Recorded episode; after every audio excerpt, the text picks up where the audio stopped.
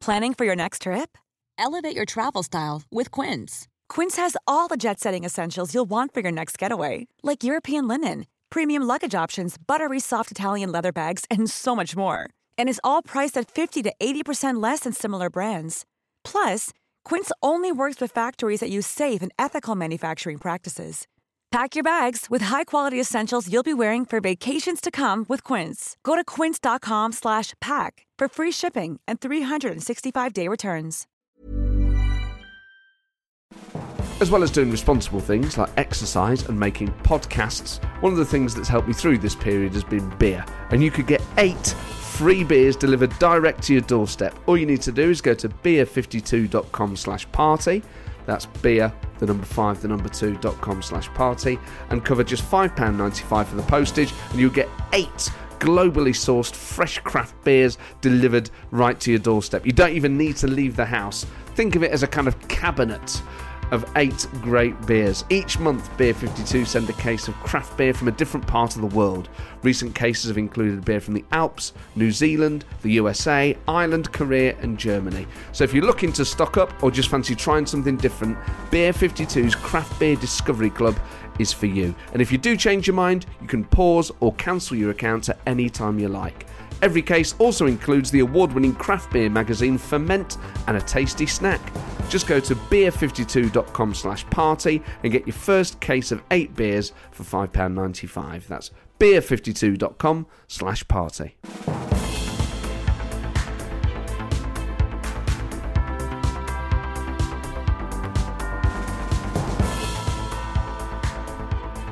Hello and welcome to the Political Party. This is a treat of an episode to start your weekend with. Uh, Chris Bryant, who I wanted to interview about his new book, The Glamour Boys, which is the secret story of the rebels who fought for Britain to defeat Hitler. A fantastic piece of research that he's done and a brilliantly written book about the queer and partly queer MPs who were the first to realise the threat that the Nazis posed and, and, the instrumental role they played in changing Britain's stance on the Nazi Party. So we talk about that, and that in itself is a great story, and the research that he's done is makes for a great listen anyway. But the stuff that has happened to Chris in his life is incredible. He has found himself in some frankly astonishing situations, and he talks about them here openly and candidly. I mean, I, I, there's no exaggeration to say you're not going to be able to believe some of the stuff you're about to hear because it is incredible.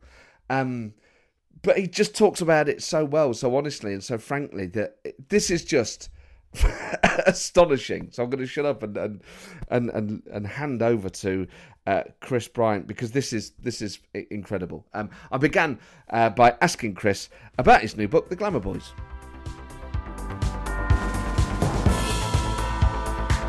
Your new book, The Glamour Boys, um, tells the secret story of the rebels who fought for Britain to defeat Hitler. And um, there are uh, a few of them, uh, gay or, or sort of gay, um, to, um, members of parliament. Queer or nearly queer. Queer or nearly queer. queer that's it. Ne- well, I, uh, that's queer, the phrase I use. Well, it's a phrase you use. I maybe it's a generational thing. For me, the word queer feels um, because I remember it being used as an insult, I'm never sure whether it's okay to use it or not. So it was obviously an insult at the time that I'm writing about in the 1930s because it was, I mean, there were so many different offences you could be done for.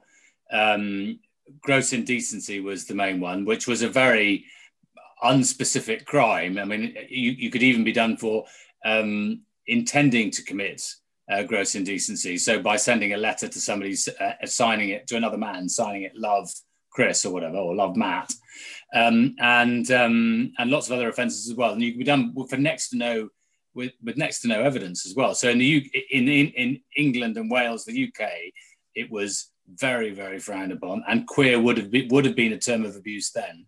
But I kind of wanted to reclaim it today because the word gay doesn't work. They would never have known that, and homosexual was kind of around, but just as a medical term rather than anything else. So that's why I've gone for queer or nearly queer, because some of them married, some of them didn't. Um, who knows whether how much sex they have? I always presume that people have more sex than we know about. Well, you do say that quite early on in the book that you presume people were getting more than, um, perhaps they said, which is a, a kind of a, a, generous assumption to make, perhaps, of, of some people. Um, well, I've tried to look. I mean, because uh, what the key thing about a lot of these men is that they used to go to Germany quite a lot at the beginning of the 1930s, because even though strictly speaking it was illegal in Germany under paragraph 175 of the German Penal Code, actually in the Weimar Republic, where the um, Social Democrats ran the government in Prussia, covering most of Germany, including Berlin, you, anything went. You could do anything pretty much. And so there were loads of gay bars. It was the time of, you know, um, Sally Bowles and cabaret, as it were. Um, and they enjoyed themselves. But back in England, they had to be much more circumspect, though I do point out in the book that there were some kind of underground things you could get up to, not least the um, Turkish baths in Jermyn Street. the Savoy. yeah, we'll to talk about that in more detail. But I guess from the outset, and you accept this at the start of the book, you're kind of having to fill in the blanks. And, and one of the things I guess that's quite interesting about even just the discussion we had about the use of the word queer is the language people would have used back then, the way they may well have expressed it it's kind of written in a code, and you're going back nearly 100 years later and trying to decipher from actually sometimes quite scant historical record what exactly happened. Uh, uh, you're not just a biographer, in a way, you're a detective.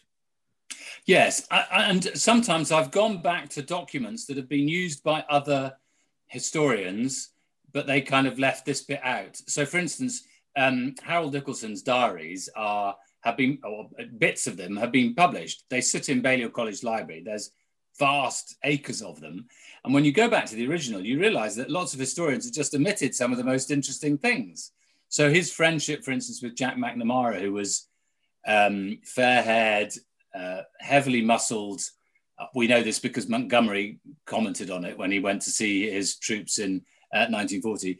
Um, uh, his relationship with Jack Macnamara. We know that they went on various trips together and um, uh, almost certainly slept together. Uh, but but likewise, there's this story of Victor Cazalet. So a biography was written of Victor Cazalet in the 70s, I think, and it used one one of the three letters that sit in Eton College Library from a guy called Gottfried von Cramm. And the only bit that the biographer then used was the fact that Gottfried was German and he was going to sign up um, in the German army, not because he supported the Nazis, but because all his brothers were in the army, so he felt he had to as well.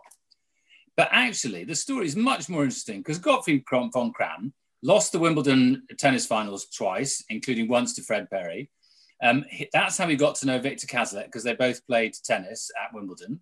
Um, and um, uh, Gottfried, von, Gottfried von Cramm, though married, was arrested for having a um, sexual relationship with a Jewish man um, and was sent to a concentration camp in Germany in 1937.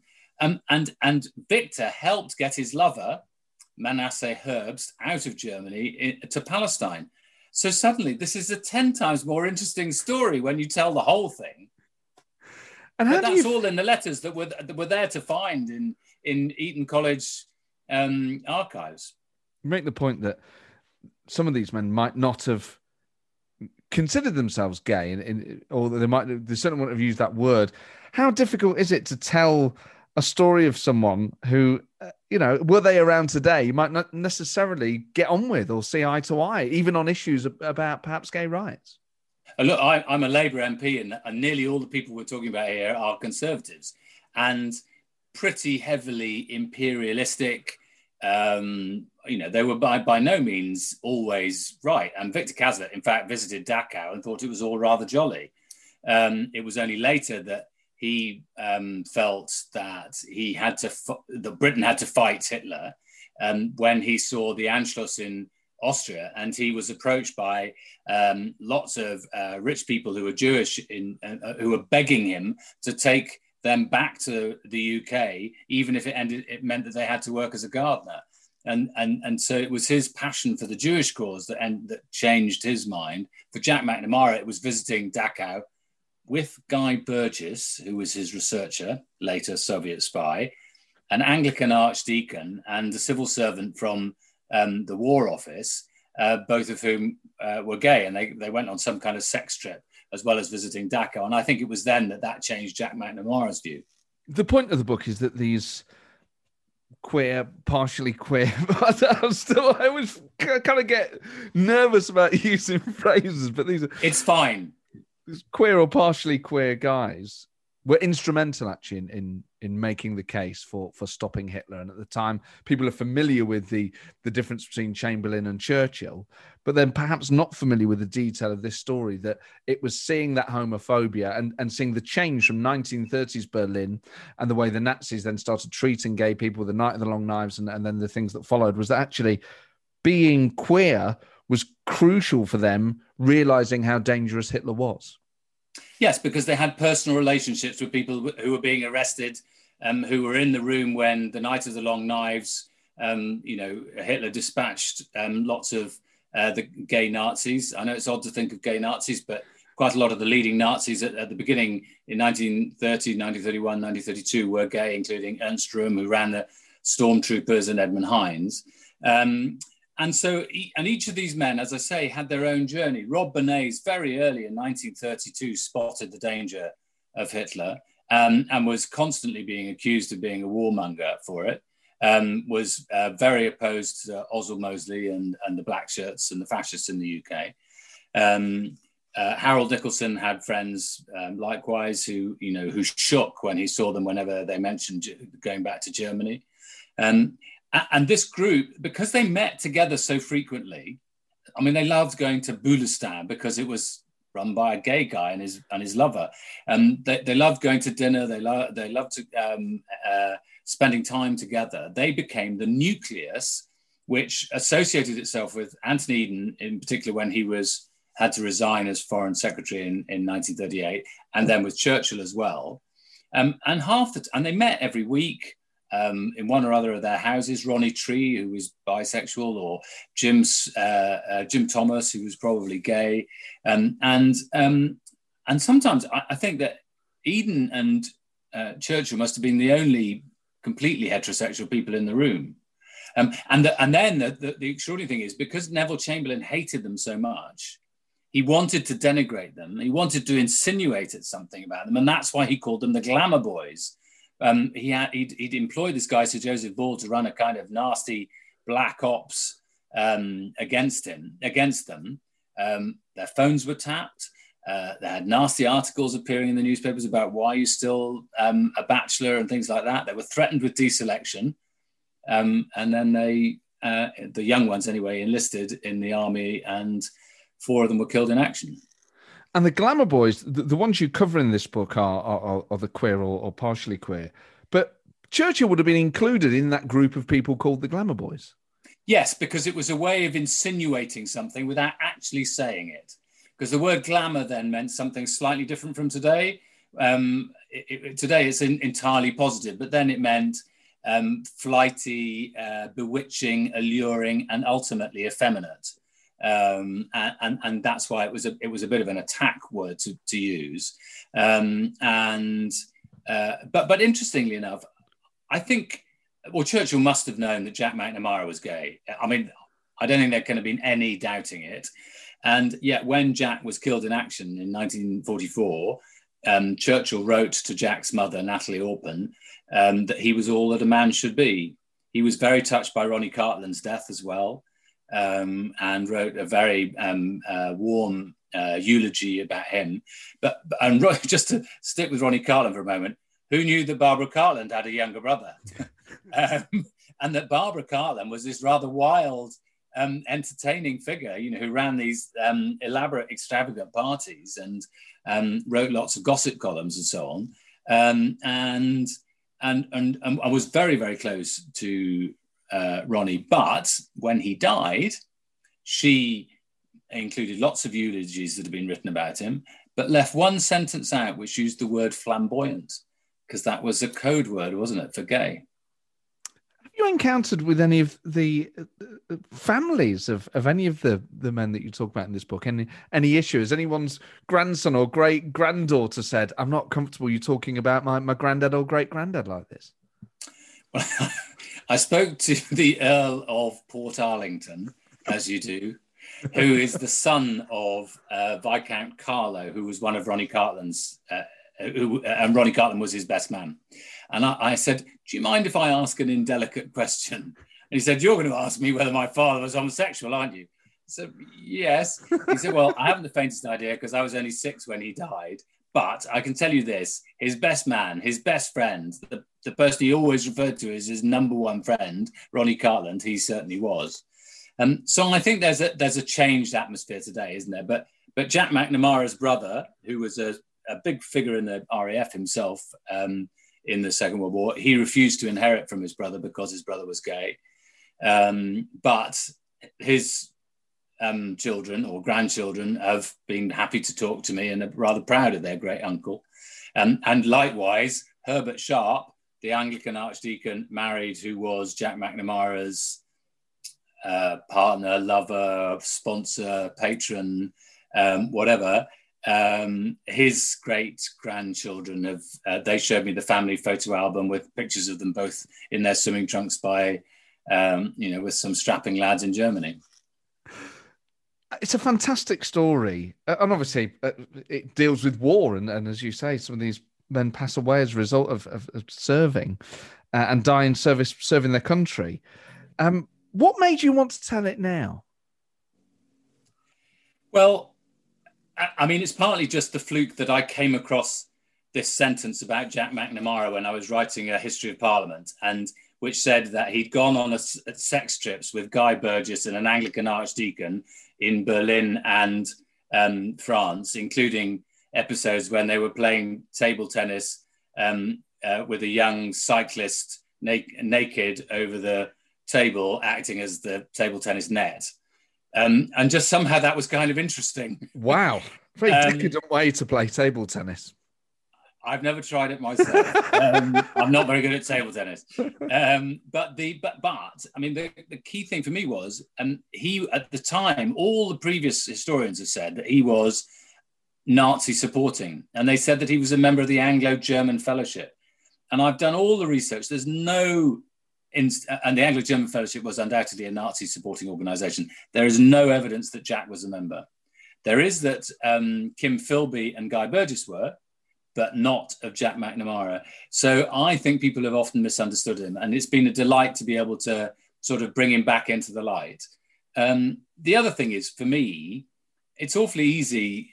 I'm slightly homosexual, as you know, um, if not completely, and I um, it's awfully easy for younger generations of people to think, well, we've won this freedom and it will never be taken away from us again. But you, you have to remember that 1930s Berlin was the best place in the world to be if you wanted to have um, a sex life as a gay man. And six years later, people were being bumped off, sent to concentration camps, and we don't even know how many gay men were um, killed by the Nazis. So um, I, I, just I don't want us to be complacent. And then the final thing that I think is really important for today is these were rebels.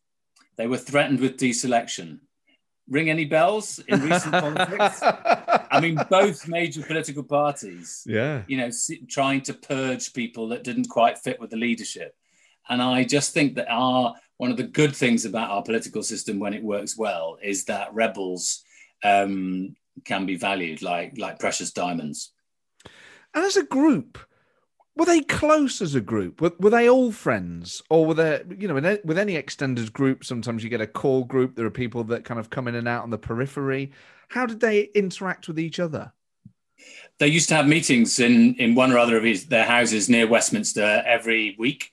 They used to go to dinner um, at one or other of their clubs together, the Travellers or the Beefsteak, or um, sometimes the Carlton. Though once Jack Macnamara had made a speech about um, Jew baiting, attacking Jew baiting in England. Um, it's an odd phrase, but that's the, a phrase he used at the time. Uh, he went to the Carlton that evening and was spat at and never went back to the Carlton again. He was called um, a, a, Jew lover boy, which was obviously a double attack on sexuality and um, Judaism. And um, anyway, um, but so they used to meet together and dine together regularly. Um, in particular, um, Jack Macnamara Rob Bernays, Ronnie Cartland, um, Harold Nicolson, um, Ronnie Tree, uh, that group all the time. And but also interestingly, when when um, Anthony Eden resigned. Anthony Eden, incidentally, always called men dear. Just saying. Um, but when he when he resigned, everybody he turned to um, in the next 48, 72 hours for, for advice on what speech to make, how to get support in the chamber, all of this, they were all gay. All of them. It was just really, really striking. And what do you deduce from that? That he was very relaxed about it. Um, that um, it was a community of people that he felt very happy with. I mean, it's worth bearing in mind, of course, that you could live your whole life entirely with men if you wanted to.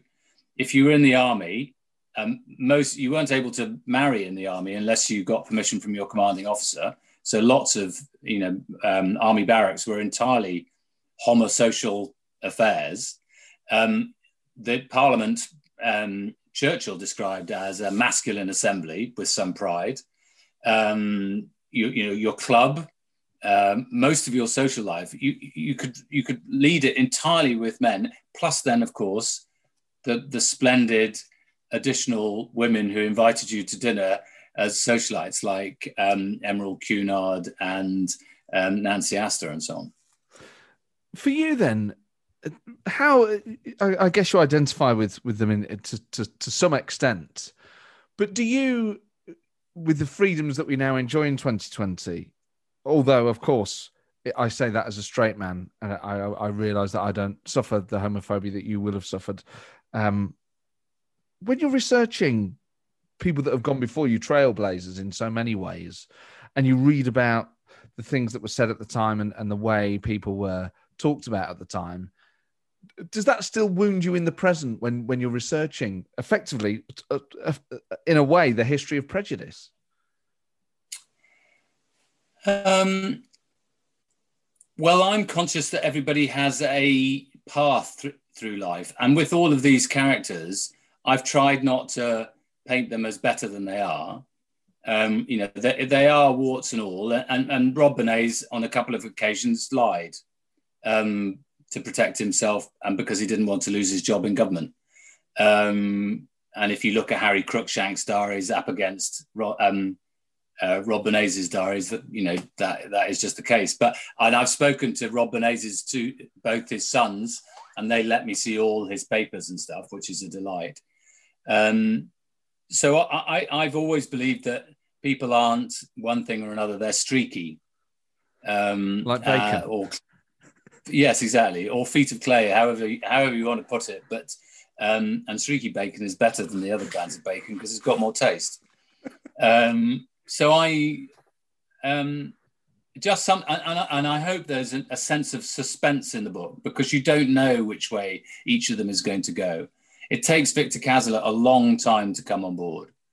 Um, and uh, and sometimes they're getting into trouble as well. And I've tried to give that sense of fun as well. Um, Victor Cazalet ran in the war. He set up an anti-aircraft um, battery in Sevenoaks, which he ran. And, and Victor was a director of the Dorchester, so he used to interview any prospective members of the battery at the Dorchester for dinner.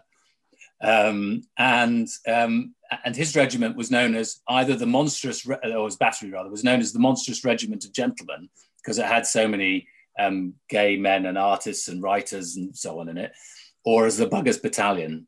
And uh, there, I came across one great story of a chap advising his um, daughter's about to be um, husband not to join the Buggers Battalion but asking his wife to leave the room before he told her.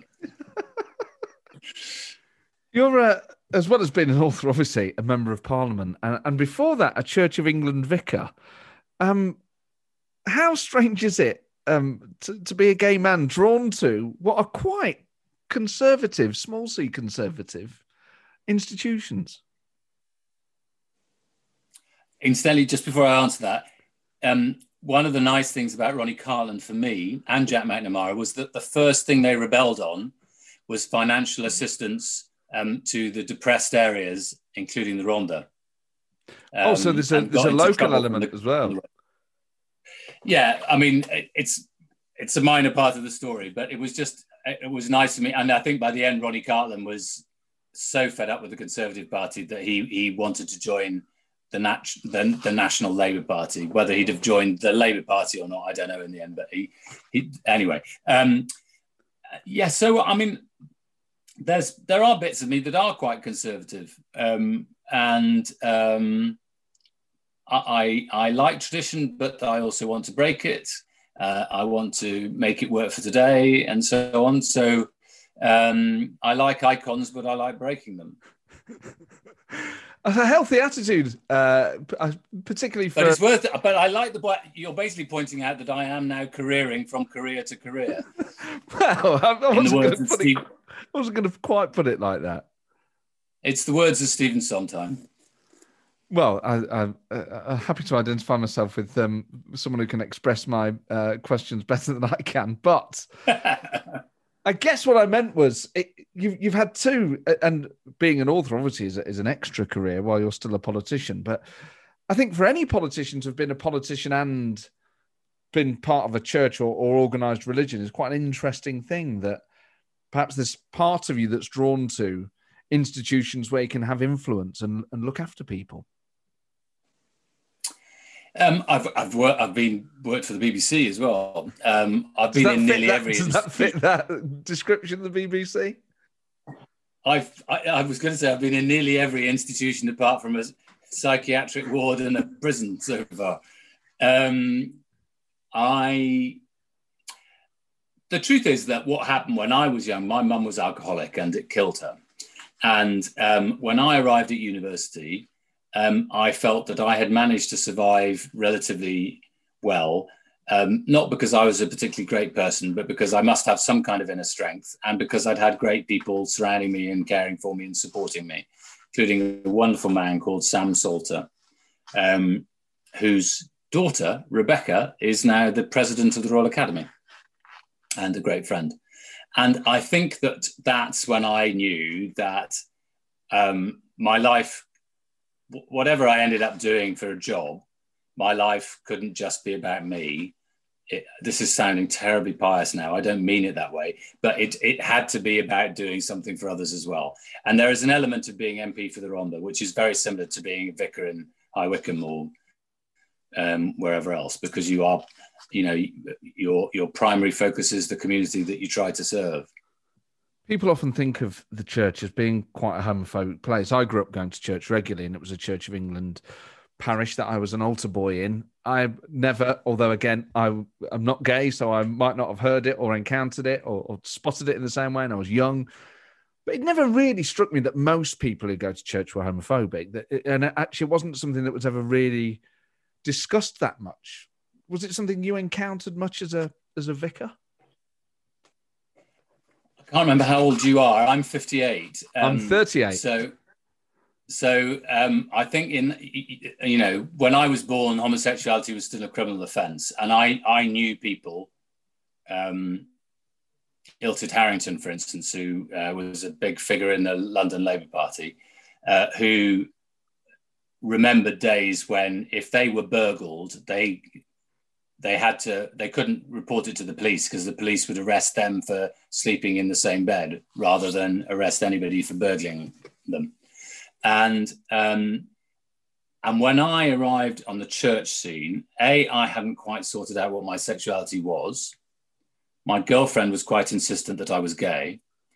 Um, she sang at my wedding in the end. Wow. Um, in the palace of westminster many years ago uh, well 10 years ago um, and um, I and, and she and the second thing was that the church previously its line had been don't ask don't tell. And there were lots of i mean nearly every inner, inner city parish because there were no women priests at the time every inner city parish priest was a gay man.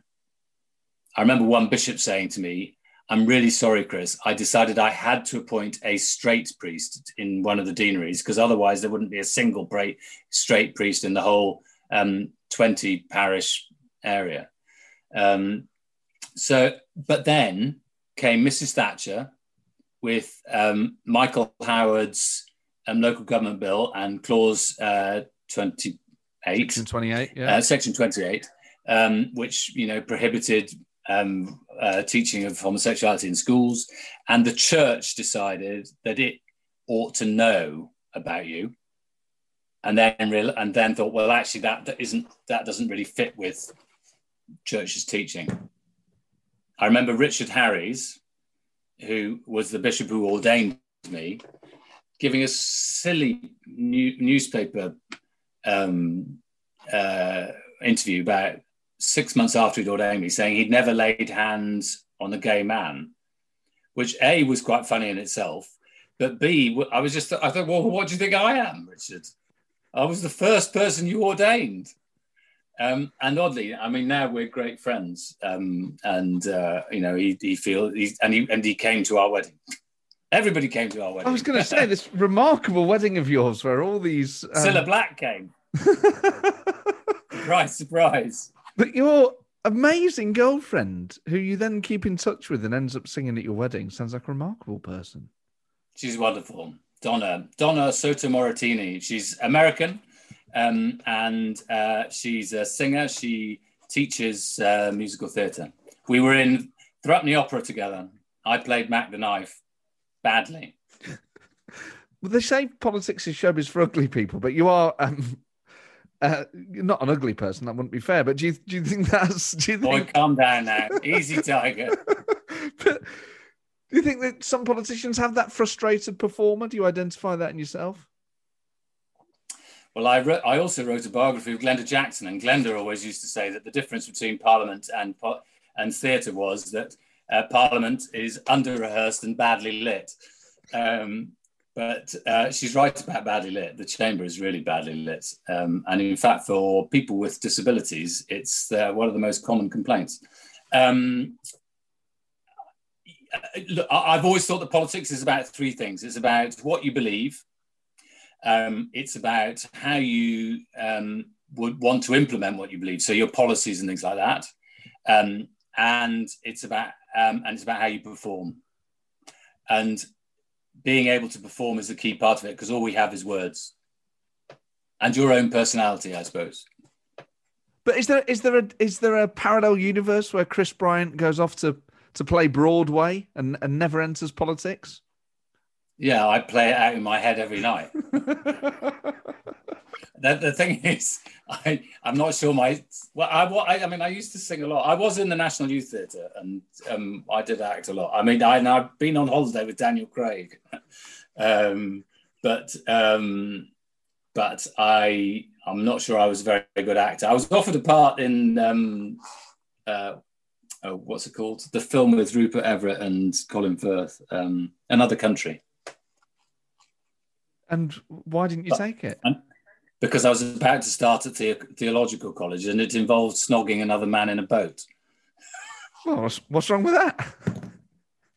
Well, as I say, the Church of England wasn't entirely. All right, okay, fair. yes, of course, yeah. God, I'm stupid. Um, your civil partnership, the first civil partnership conducted at Parliament. Yes, this was um, a strange uh, moment in a way because so, so, the law at the time said that um, MPs and the children of MPs can get married in the crypt chapel. Um, but that's not available to homosexuals because that's Church of England rules, and the Church of England doesn't marry gay couples. So that left us with the problem. How, because we kind of we wanted to do it in Parliament, and, and also, but it, because we weren't allowed to, we definitely wanted to. Yeah. Um, and um, so there were two options, uh, and Gordon got in touch, Gordon Brown, the night before a liaison committee because he wanted to announce something the next day. And he decided that what he wanted to announce was that he was going to make it possible for me and Jared to get married in Parliament by basically having either changing the law um, or licensing Parliament. And in fact, that's what we went for in the end. With Bercow was very helpful in that, and and it meant that we anybody can now get married in Parliament um, since we started it because it's licensed and they do 20 or 30 a year. So, did you lobby Gordon Brown for that then, or did this just come out of nowhere? Well, oddly enough, um, Sarah Brown and Cilla Black had come to a dinner. I was a Foreign Office minister at the time, had come to a dinner at the Foreign Office for the Terence Higgins Trust, their supper club thing. and we and Jared and I discussed it with Sarah then, and I think she must have said something to Gordon, and he was searching for some something to announce. There was a very weird thing about it though. Chris Mullin was I was quite friendly with Chris Mullin, um, and um, he was he seemed very in favour, and you'd think he would be liberal on these kind of things. But in his diaries, um, he, he, he refers to being rung by Bercow, asking him what did he think about being allowed to have civil partnerships in Parliament because Chris Bryant wanted to do one. And he said that he, he, he, he says in his diary that he told Bercow it's a step too far at this stage. wow. I know. Have you spoken to him about it? Yes. And what does he say? quite, he says, I have no idea what I was thinking. I have no idea what I was thinking. Oh my God, but he, he's then obviously printed these diaries and let it be in there. He's not taken that bit out. I know. Weird, isn't it? So I this- keep a diary, and I'm now terrified of what's in my diary that I'm going to incriminate myself. But that's what makes those Benn, Clark, Mullin, you know, the uh, Campbell. That's what makes a good political diarist. Edwina Currie is the is the is the not the editing is is leaving it all in and it being in chronological order. That's what makes them different to retrospective biographies where you can polish this stuff out. That's what makes them such important. Oh wow, look at that! So that's from, and so That's 2002 to three. and you write. So these are all written out in longhand, special Yeah. pen or just any old biro. Any old pen, just so that I can um, I can't correct it. And are you, are you you've been keeping them what since you got elected? I think that's the first one. That's 2000. I, I started the 20. So I, I was elected 2001, but I started on the 24th of April, uh, 2002. Yeah, volume one. And how often do you keep it? I feel a bit depressed tonight. Does that narrow it down, or could could that be the start of any? that could be the start of any end. Um, it, I write probably five times a week. okay, So it's not every day, and I and I do it in the morning about the day before, rather than at the end of the day. and is that why is that? I don't know. It's just because it's when I feel like writing, and some and sometimes I'll do it on the train or I'll do it in the library or whatever. So it's not. It's it's when I feel like it rather Okay. than. I didn't want to be a slave to it. I wanted to do it because I wanted to do it. I wondered if you didn't want to do it on the night of the day, so that you just had at least a bit of thinking time, rather than just maybe they'd be angrier if they were written at night. Well, they might be more drunken. well, that's a Um, good point. Actually, you need to be able to read what you've written. Maybe it was because of that. my handwriting well i i can read my handwriting but i'm not sure many others can um, but it was it, it, when the um, whole leveson thing happened it was quite useful because i could i could go back and find things by date and and work out what order things happened in and so on and let's talk about Leveson. But just before that, um, is it? Did you keep these with the intention of one day publishing them, or what was the intention of starting a diary? So I think round about volume four, I decided that I would probably end up publishing.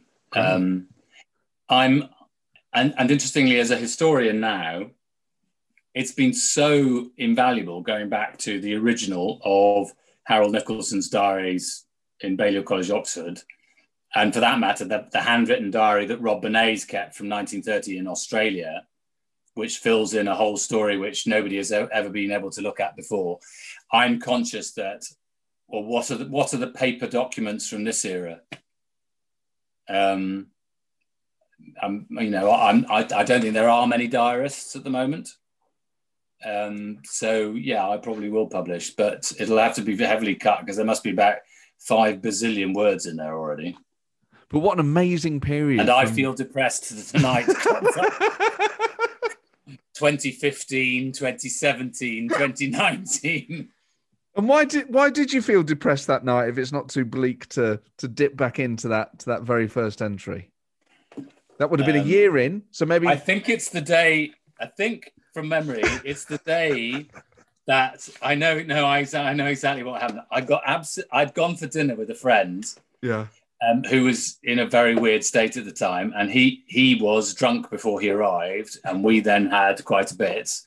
And this was the first, it's the first time I spoke to Tony Blair after getting elected, and I, he was in the lobby voting with me, and I, I was not very sober, I don't think, Oh, and I must have breathed all over him. So that's why. And did he did he notice? Did he say, "Oh, Chris, you look like you've had a few"? Looks like it's No, he- died. I, I'm not. I can't remember. There's lots of Tony stories. There's lots of Tony stories.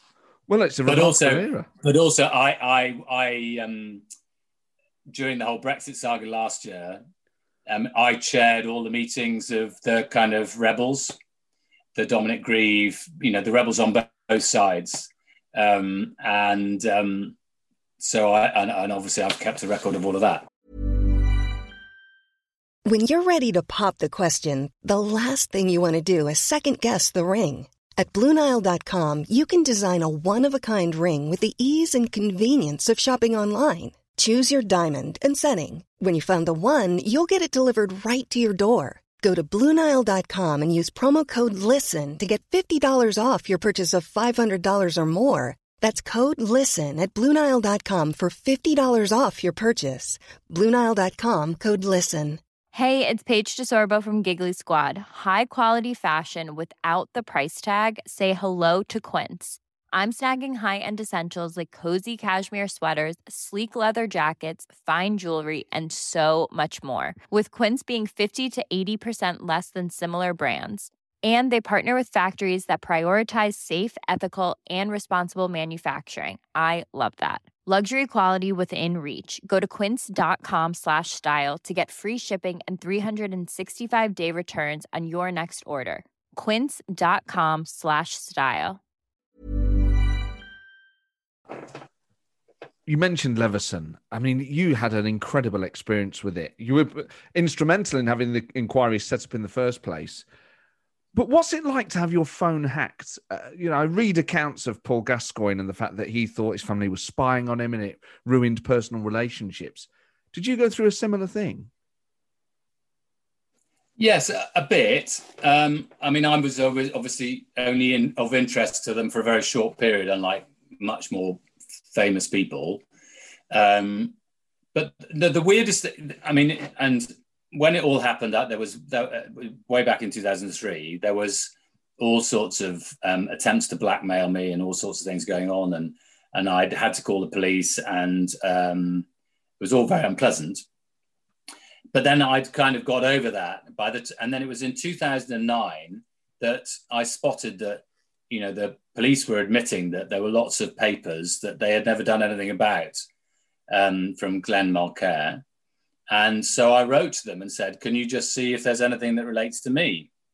And they replied to say, "We can't tell you."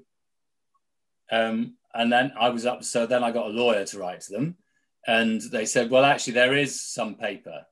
And I said, "Well, what, what do you mean some paper? Is it like a book? Is it a, a post-it note? Yeah. You know, what is it?" And they wouldn't tell me because they said it would infringe the the privacy of other people on the piece of paper.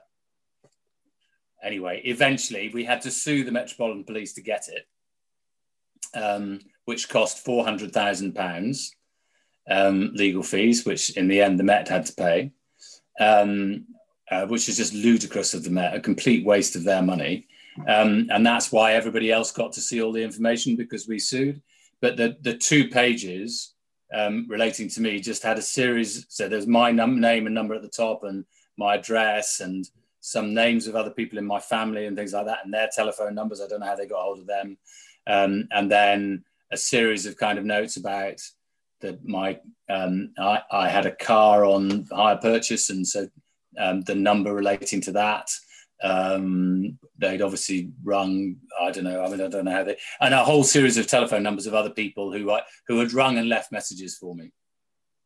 And the blackmail, how does that happen? Does that sort of come out of the blue and someone just posts a letter through your front door? Exactly so.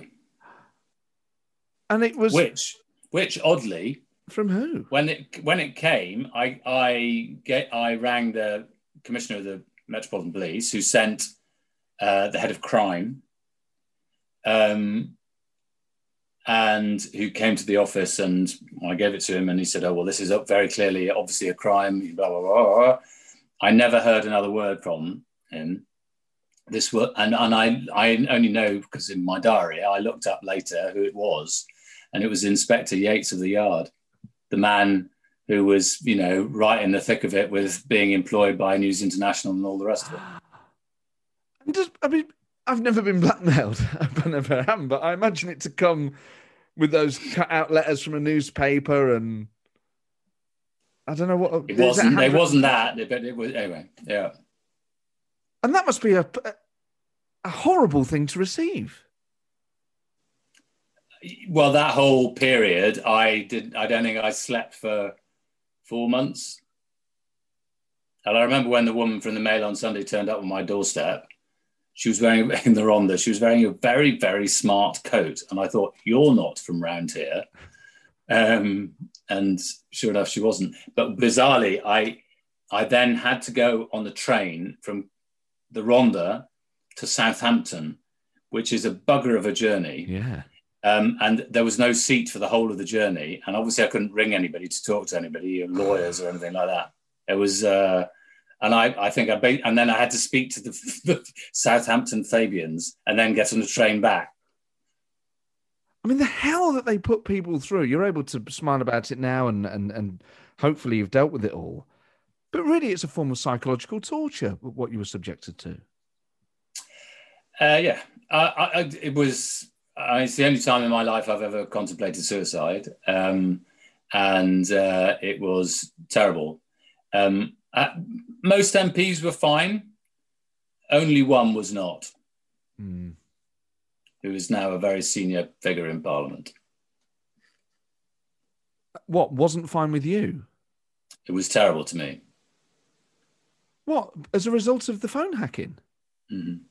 Because they were on Murdoch. Because side. they, uh, uh, well, yes, uh, basically, yeah.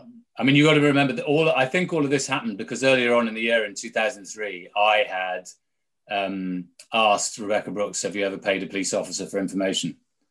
And she said yes, um, sitting next to Andy Coulson, who then went on to become David Cameron's.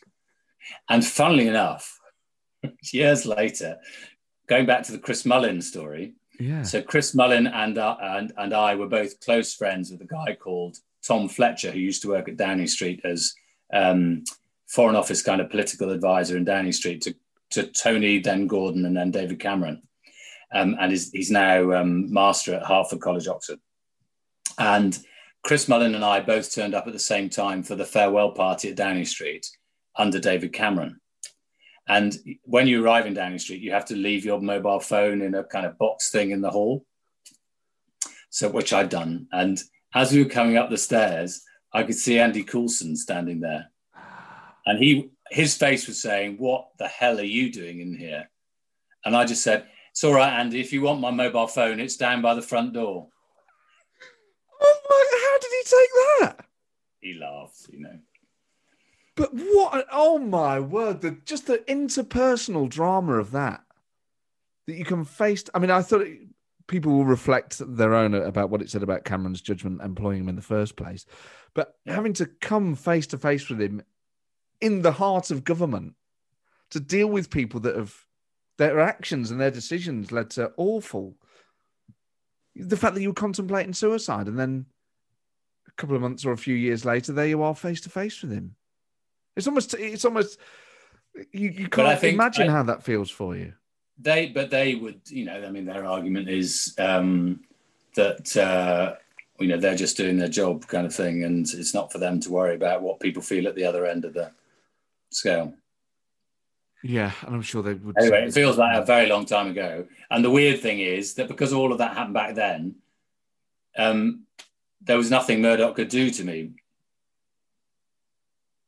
You know there was there's uh, so it's you know what I, I need and it's to some degree what doesn't kill you does make you stronger i just can't get over that senior parliamentarian. I can understand people uh, approving or disapproving of any question at a select committee, however it might appear to, to the rest of us that it is a legitimate question. But it sounds like they went further that, than that and went out of their way to, to be quite unpleasant. Yeah. Oh yeah, no, definitely. Yeah. And what? But you've but you've got to bear in mind that how frightened people were of the Murdoch Empire. Um, you know, I mean, there, there, were people who were given nice columns in newspapers to keep them quiet, and then there were people who were um, just terrified of what what would be written about them. Um, and I mean, I even remember Tom Tom Baldwin, um, who incidentally is married to a Nicolson um, of Harold Nicolson's fame. Everything goes around in circles, doesn't it? Um, but Tom telling me that I was not to speak in the debate on phone hacking um, because it would imperil Tom, um, Ed Miliband's chances of, um, you know, winning a general election. And we I said, be... well, it's a bit late now, mate, because it's the, the motion's down in my name. For, for list, I'm sure listeners know Tom Baldwin is, but at the time he was head of comms for Ed Miliband and went on to work for People's Vote and various things. Um, and what what Tom and I laugh about it now. Okay, well that's good. It's nice that the people can all make friends in the end. It's reassuring, I think, for, for readers and. Well, listeners. and to be fair to Ed Miliband, I, I think it was kind of a moment that that um, helped define him. Well, it's that and energy prices are the kind of two things. Well, and yeah. changing the leadership rules of the Labour Party, but the things that he would say in his plus column would be would be standing up to Murdoch and, and perhaps the energy firms yeah. as well. Um, I mean, obviously, you can't tell us who this senior parliamentarian, unless you would like to tell us who this. And I'm not going to. Beastly individual was. But what do you think explain what what explains their motivation in being so unpleasant to you? Then was it the column or was it the? Film? Oh, he's homophobic. Right. Straight, straight homophobia. Told me I should be ashamed of myself and shouldn't be an MP because I was gay. And this obviously wasn't that long ago. This is just incredible. Well, this that, that happened quite a long time ago, 15 years ago, but but um, but that person is still a senior figure in Parliament today. On the government side, I'm not going any further. I guess this will all be in the diaries. I mean, would you would you leave stuff like that in the diaries, or would you take stuff like that out?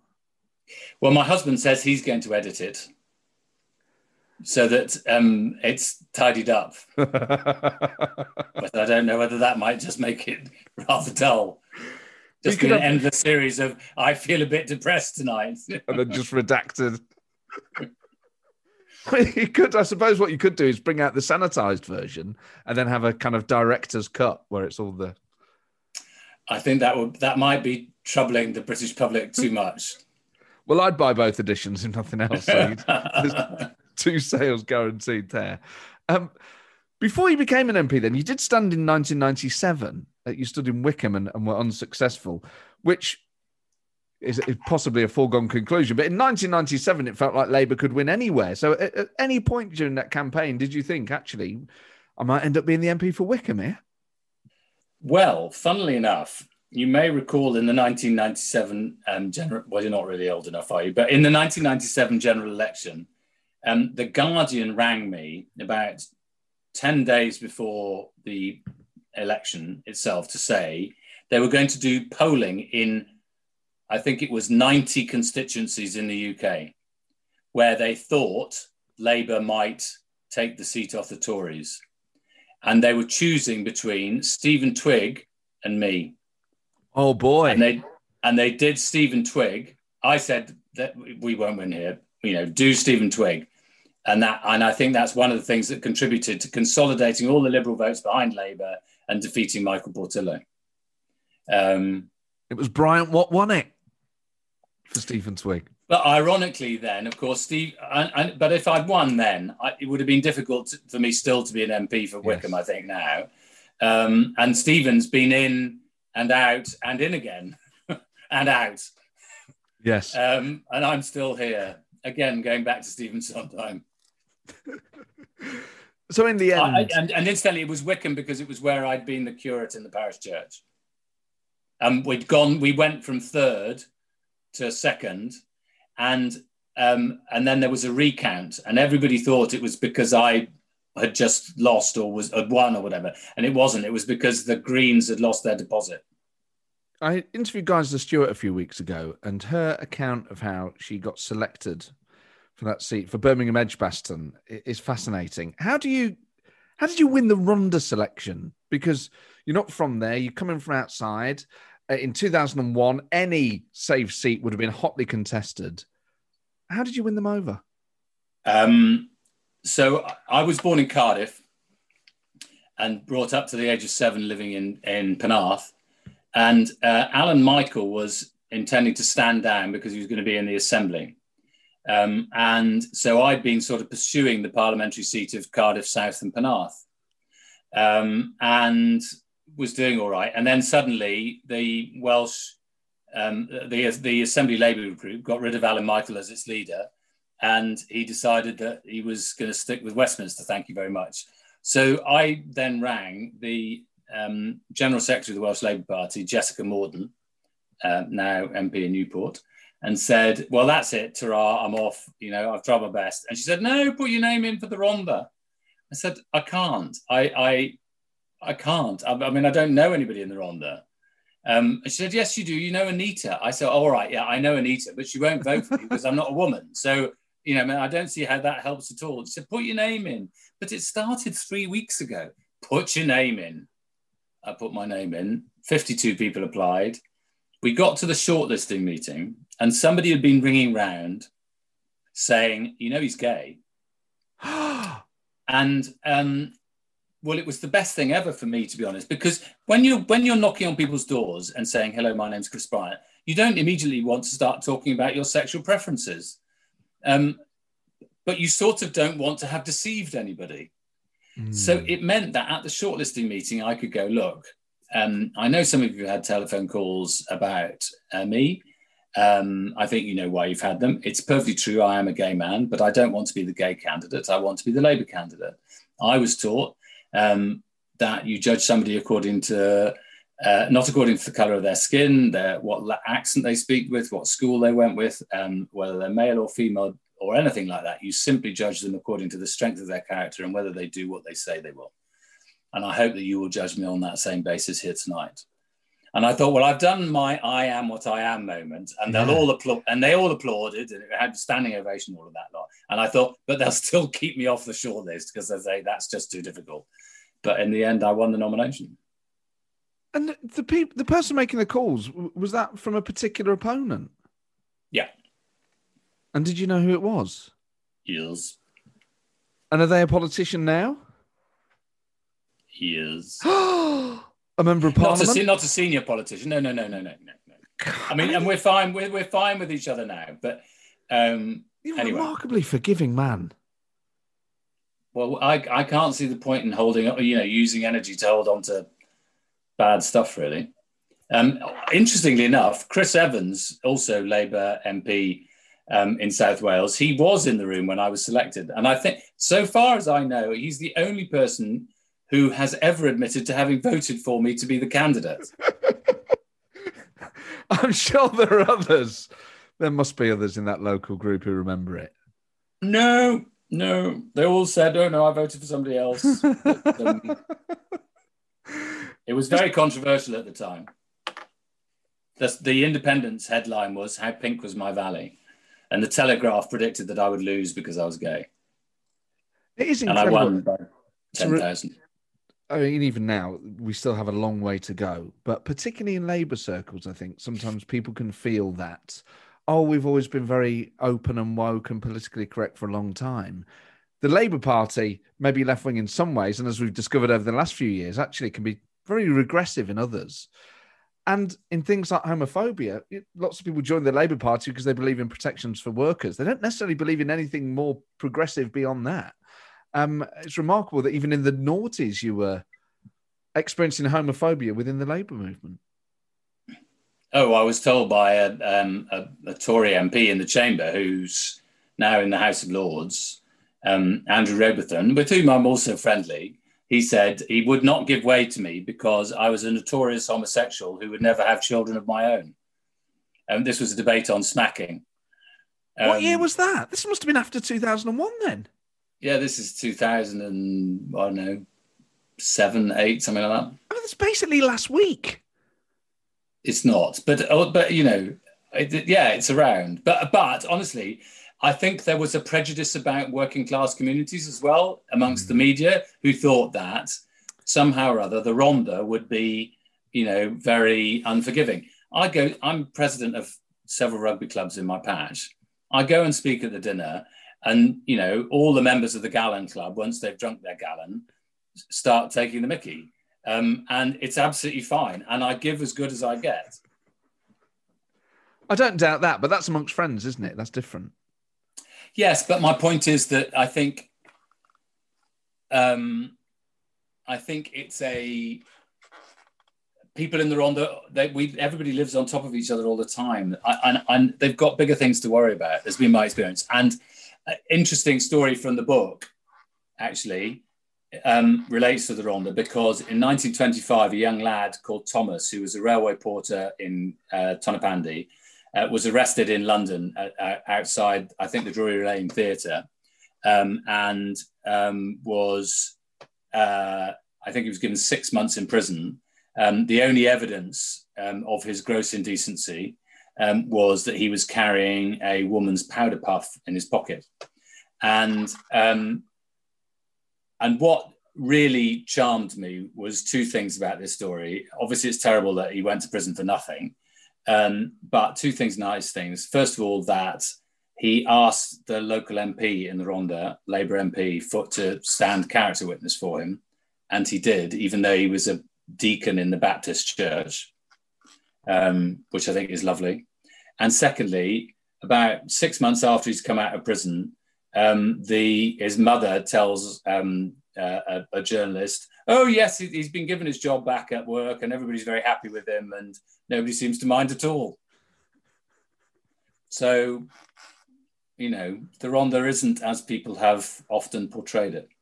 That's very true. Um, just to come back to Leveson, I wanted to ask you about something else I've just remembered.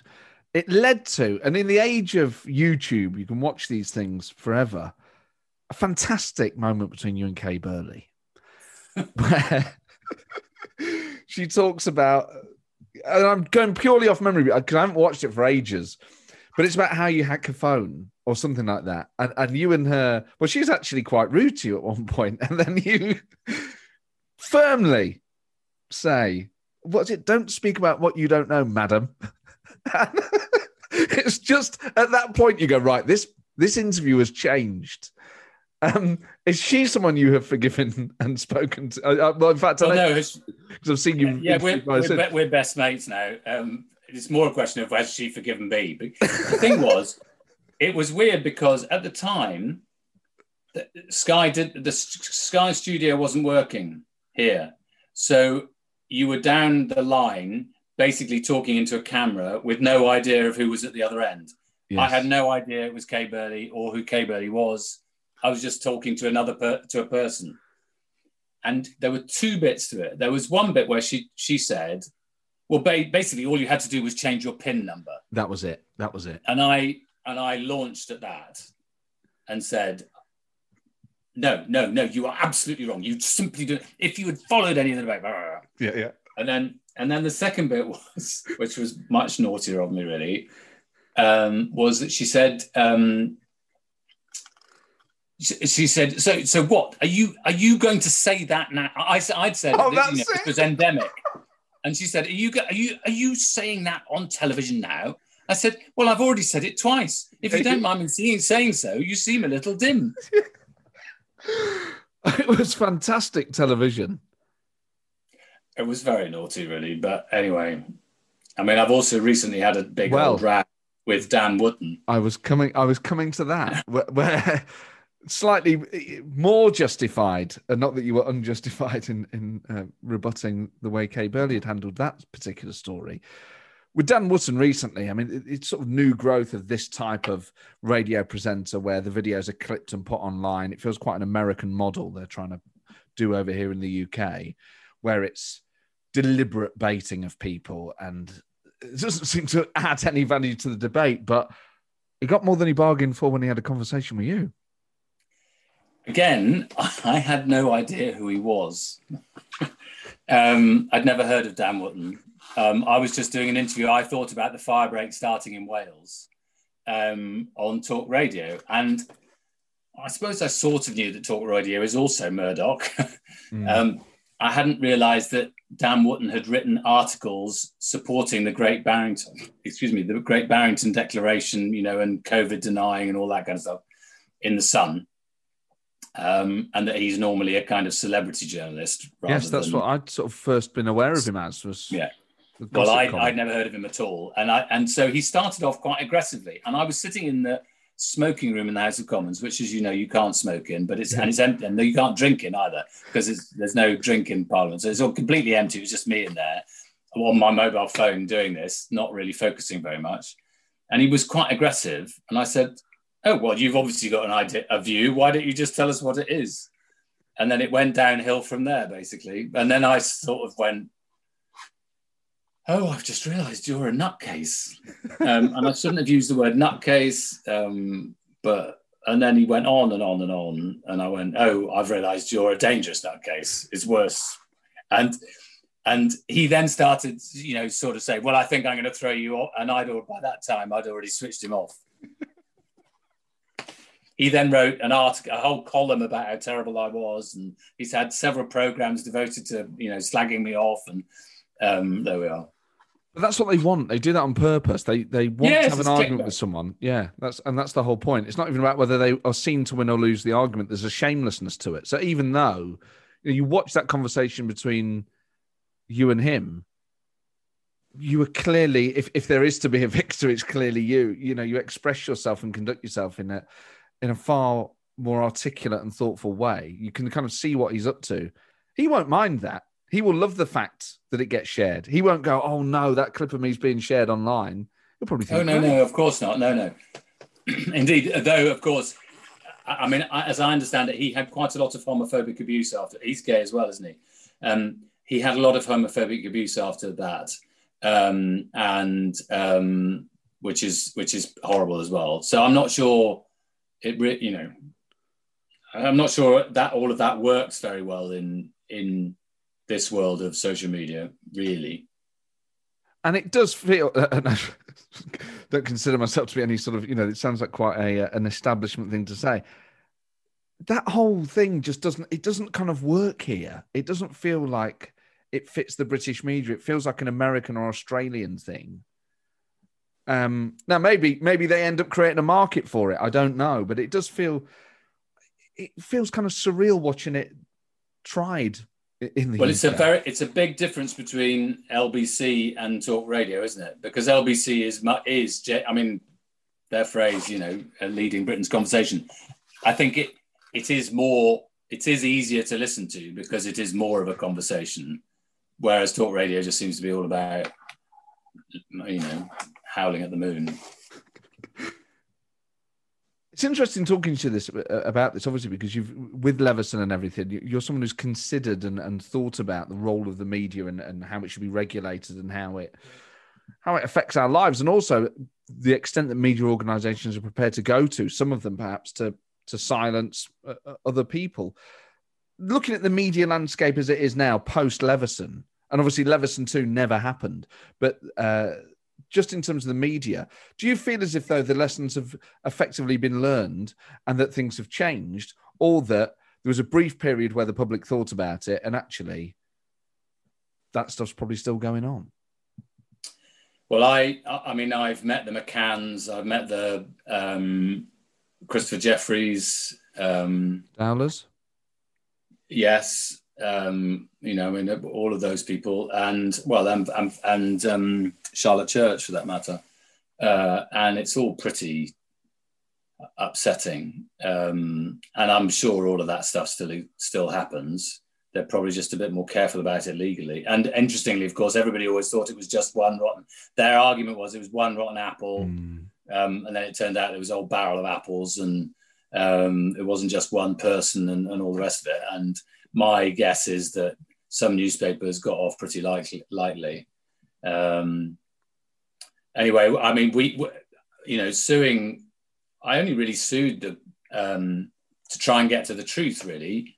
Uh, but we got thirty grand, and um, and everybody told me, well, you know, you should give that to charity. And I, I'm afraid I said, bugger that for a game of soldiers. Um, so we got a new bathroom. the Murdoch suite. That's exactly what we call it. um, and every time I use it, I think of him. oh boy! I don't mean when I'm having a shower. no, I, I kind of. I'm gonna wash that man right out of my hair. I can't remember who I was talking to. This it was another guest I was talking to recently, just about that. There was a period where select committees were where it was at. You know, think of Bob Diamond, uh, Uh, obviously the Murdoch one himself, and the Coulson Brooks one. I mean, when you're on a committee facing up to people like Coulson and Brooks, the adrenaline must be like nothing else. And it's a different type of scrutiny to the House of Commons chamber. You've got more time. They can't bluff in the same way that a, a minister can at the dispatch box. It's more intense, it's more forensic. Using those questions that you get and, and for maximum advantage in, in an arena like that, did you put a lot of pressure on yourself going into that exchange about what you were going to ask and, and how focused you were going to be? Um, gosh, I can't remember. Um, I think I knew I wanted to ask that question, and it was the last question of the session because Gerald cut me off afterwards, Gerald Kaufman, and I never quite understood why. So we had, I got on very well with Gerald, um, and we, the committee went. Gerald used to like taking the committee to the states every year. Um, Great, preferably to Hollywood. Um, and I only went the once, but we went to Fox Studios and had lunch with Rupert. Um, and because Gerald and Rupert were in the Oxford Labour Club together when Rupert got thrown out for rigging the vote. Um, and um, so there was this, this, strange moment when we where we we are approaching each other down a very long path on a very hot day.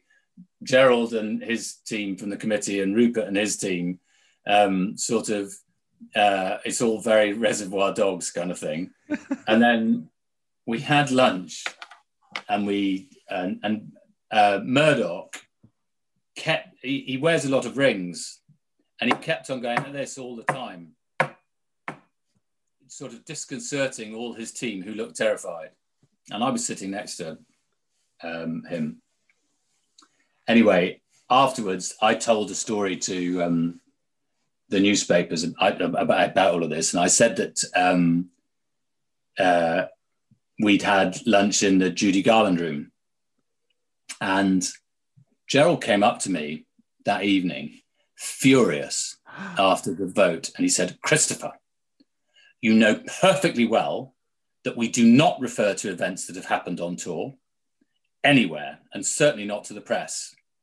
And even more importantly, it's the Shirley Temple room, not the Judy Garland room. So was the was the Murdoch was that meeting prior to Brooks and Coulson or after? After. And but but then remember when Murdoch appeared before the select committee in whenever it was 2012 or 13 or whatever, um, with James. Yeah he only had one ring on. All the other rings have been taken off because they knew that this is a problem. And G- James keeps on holding his hand to stop him doing it. What a great thing to to kind of notice. So when you're that's what my to... diary's full of. Well, this is uh, this is amazing. so when you're sat next to him, th- this is a meticulous guy. This is a guy who would have known. He might not have have previous knowledge of every MP on that committee that was coming with Gerald, but certainly in the run up to that, he will have been briefed. He'll have made it his business, and I'm sure he'll have probably watched the Coulson uh, Brooks Select Committee in full at the time anyway. Yeah. Did, he, uh, did you? Did he acknowledge you? Was he friendly? Did he mention that exchange at all? No, and I can't really remember. I mean, uh, it was all quite sort of eggshelly, is my memory. Um, but but I I for years and years and years. Uh, well, I remember on one occasion, Sky used to sponsor a house at Hay at the Hay Festival, and I'd been invited by the Sky person, and then she had to ring me and say, "Rupert said you can't come." um, and and then there were and, and then I there were loads of events where I if I turned up I knew I would be told no you can't come in including at party conference and things like that so sometimes I used to go just to make the point that I wasn't allowed in you know Did you ever manage to blag your way in? yes with Matthew Parris Excellent. um and we got in there and Rebekah Brooks said to me, Oh, Mr. Bryant, it's dark. Shouldn't you be out um, cruising somewhere on the heath? And I, I, and I was just a little bit taken aback. I didn't know what to say. But her then husband, Ross Kemp, said, Shut up, you homophobic cow. Oh my god. We're going to run out of stories soon. Mr. I don't think we are. I think we're going to run out of time, but I don't think we're going to run out of stories. I feel like when these, or even before, I mean, if you're happy to just come on every month and just do the kind of greatest hits of some of these incredible. I wanted to ask you about the Russians and the all parliament, all party parliamentary group and what went on there. That they had, they effectively got rid of. They, they tried. Well, they, yes, they decided that that. Well, the Russian ambassador was very angry that I was the chair of the group because I, well, partly because I'm gay, and more importantly because I was um, a Putin critic. But he, the point he always used to make to lots of Tory MPs was it was because I was gay that it was an outrage, it was an insult to Mother Russia and all this. Um, and so he persuaded, he set up a group of conservative friends of Russia um, and at the embassy, um, at which they decided to have me removed as chair of the all party group for Russia. And normally at an all party group meeting, annual meeting, you have like um, two members of the House of Lords, one member of the House of Commons, and five dogs. Um, on this occasion, we had more than 250 MPs turn up because half the cabinet, including Cam- Cameron and Osborne and all sorts of others, turned up to vote me out. That's incredible because if people don't, this isn't a select committee. This is all party parliamentary group, as you say, which are usually poorly attended. They're kind of hobby horses. They're often It was committee room 18 as well, which is like it, right up in the eave. So there's you can't fit more than 20 people in. So why is Cameron getting involved? I think it was Michael Howard's idea, or a guy in his office anyway. Uh, there's obviously been suggestions that the Russians have stuff on Donald Trump, but at the time there was suggestions that the Russians had stuff on Boris Johnson, Liam Fox, Alan Duncan, David Davis. and me, no doubt. you know, I mean, uh, uh, well, uh, um, various different organisations who, who run analytical stuff have, have sort of checked my social media for trolls and so on, and a lot of it stems straight from St. Petersburg. It's a remark. I mean, any politician who's been in the House of Commons since 2001 will have amassed enough stories and, and experiences and will have seen stuff. It does feel like you've had a particularly, frankly, astonishing experience since become, becoming a member of parliament. My husband says, "Can we st- can we stop notching up enemies now?" but what the thing is with you is you seem to forgive them in kind of 20 year cycles. So they're enemies for now, but in perhaps in, in 2040 they'll be coming to garden Well, there's enemies and there's enemies. I mean, I, I, you know, I, I, I, I passionately dislike everything that Rupert Murdoch stands for. I uh, loathe um, what Putin has done to Russia. Um, so, I mean, that's that's one thing. The, having a, a spat with somebody is is another. I can have a spat with a Tory MP in the chamber and be perfectly civil afterwards. You know, it's one of the things you have to decide all the time. Is if you if you are trying to achieve something, especially when you're in opposition, how hard it, do you go in? Is it better to make a fuss so that they really take notice um, and they're frightened of you, or is it better just to be um, a bit more emollient and um, you know get there by collaboration? Yeah, Difficult so- balancing act. Well, it is, and and often in the heat of the moment, it's easy prior or, or post to to think about it in that rational way. Sometimes in the heat of the moment, the decision making ability isn't as sharp as it is with a, a bit of perspective. Well, and one of the stra- one of the things I hope I've got right in the book is um, I think some of the way I, have told some of some of the events in the book, of course, are events that have been written about before. Um, uh, but because I've got new perspectives and new handwritten accounts from then, I think I'm able to tell it in a different way. And also because I'm an MP, I know that if you're in the chamber of the House of Commons, the atmosphere can turn on a sixpence. And you know, you, you can find yourself suddenly high and dry because you're still speaking in the in the moment two minutes ago, and and it's all moved on. Um, and uh, that's kind of the worst experience of all. Um, it's different this year because so few people are around in the chamber, but um, it, it's it's it's a very striking feature of it. What the sense that you've misjudged the mood? Well, I mean, I, have I've seen horrible moments when um, ministers have completely lost control of the chamber, um, or you know, um, uh, you know, played it completely wrong. They've said that they had a good argument and suddenly they've lost the chamber um, just because of a single sentence and things like that.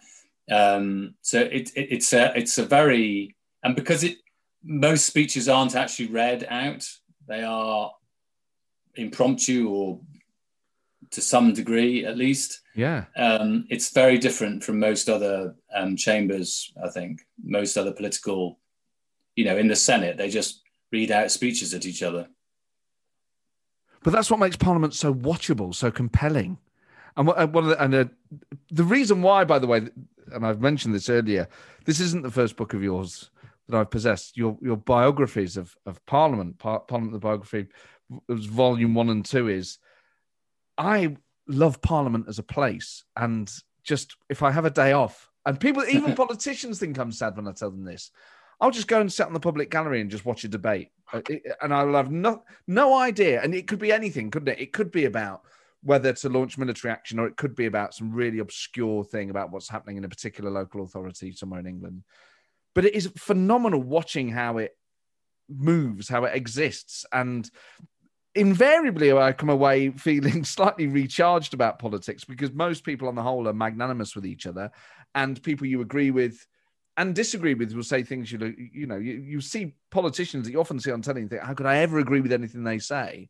And they make a really good diplomatic point which is barely ever shown but that love of the place I mean you must feel a, a love of Parliament as a not just the House of Commons as an arena but I get the sense I mean the fact you've written two biographies about it you must feel an affinity for for the magic of the place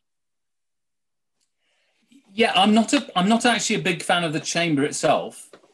Um, uh, it, it is difficult to project in for most voices, um, and the lighting is really poor. And when sitting you, like that, that, earlier, what, I mean, the lighting. The only thing that strikes me when I'm there is that it's just it's very bright.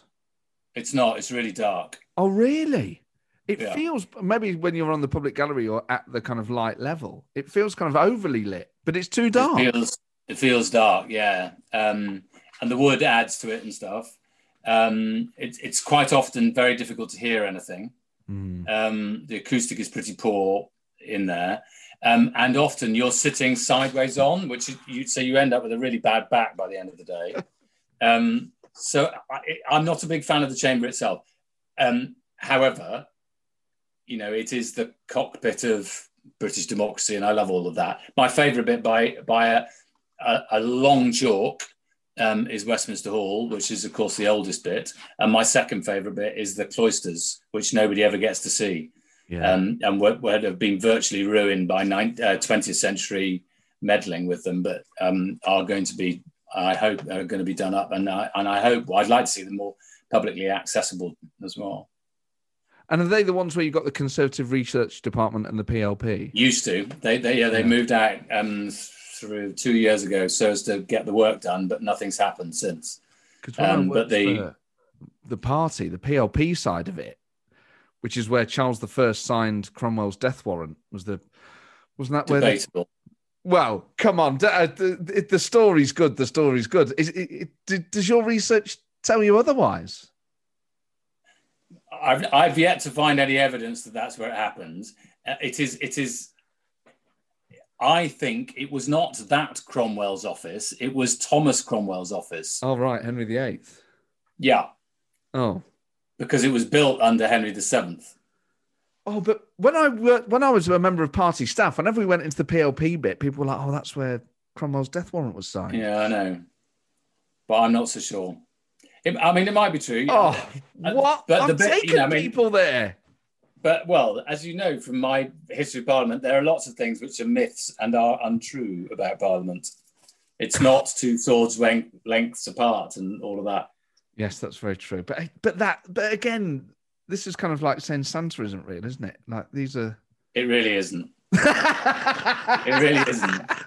It is for me. It's, it's not even like saying Trump has won. Chris, I've kept you for far longer than I promised I would. So thank you so much. It would be great to get you back on. When the diaries are out, the Glamour Boys. Do you th- but I mean, what people now are going to be so tantalized by wanting to have a peek at your diaries. Do you have an, any idea when you think you might potentially publish them? When nobody can find me. Probably.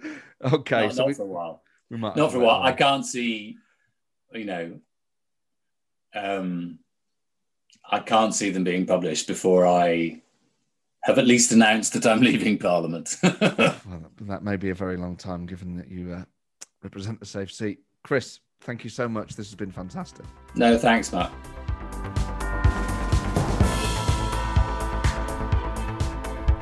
Oh my god! I felt like I'd stepped out of the cinema after I'd finished speaking to Chris. And there's just there's so many more things where you go. I, I want to ask you more about this, that, and the other, which I know I always say with every guest, and it is always true. So I probably need to stop saying it. But oh my word, what a life! And I think you know I don't think we even got one percent of of what Chris has seen and experienced and done. Um, and he's done. I would love to read those diaries of his. And you think I'll just publish them now? We've all got to wait. God knows how long 10, 15, 20 years to read them. I love that the first entry in it is I'm feeling depressed or I feel depressed tonight. What a great way for a new MP to start a diary. But my word, what an interview that was. What a guy. Um, and you can buy the book now, The Glamour Boys. I've put a link in the blurb um, to the uh, where you can buy the book from Bloomsbury. And of course, other political books are available, including Politically Homeless. And um, just thank you for all your messages about it. People still getting in touch uh, who thankfully have really enjoyed it, which is very kind of them. Um, and you can email the show, don't forget, politicalpartypodcast at gmail.com. Have a great weekend. I'll see you next week. ta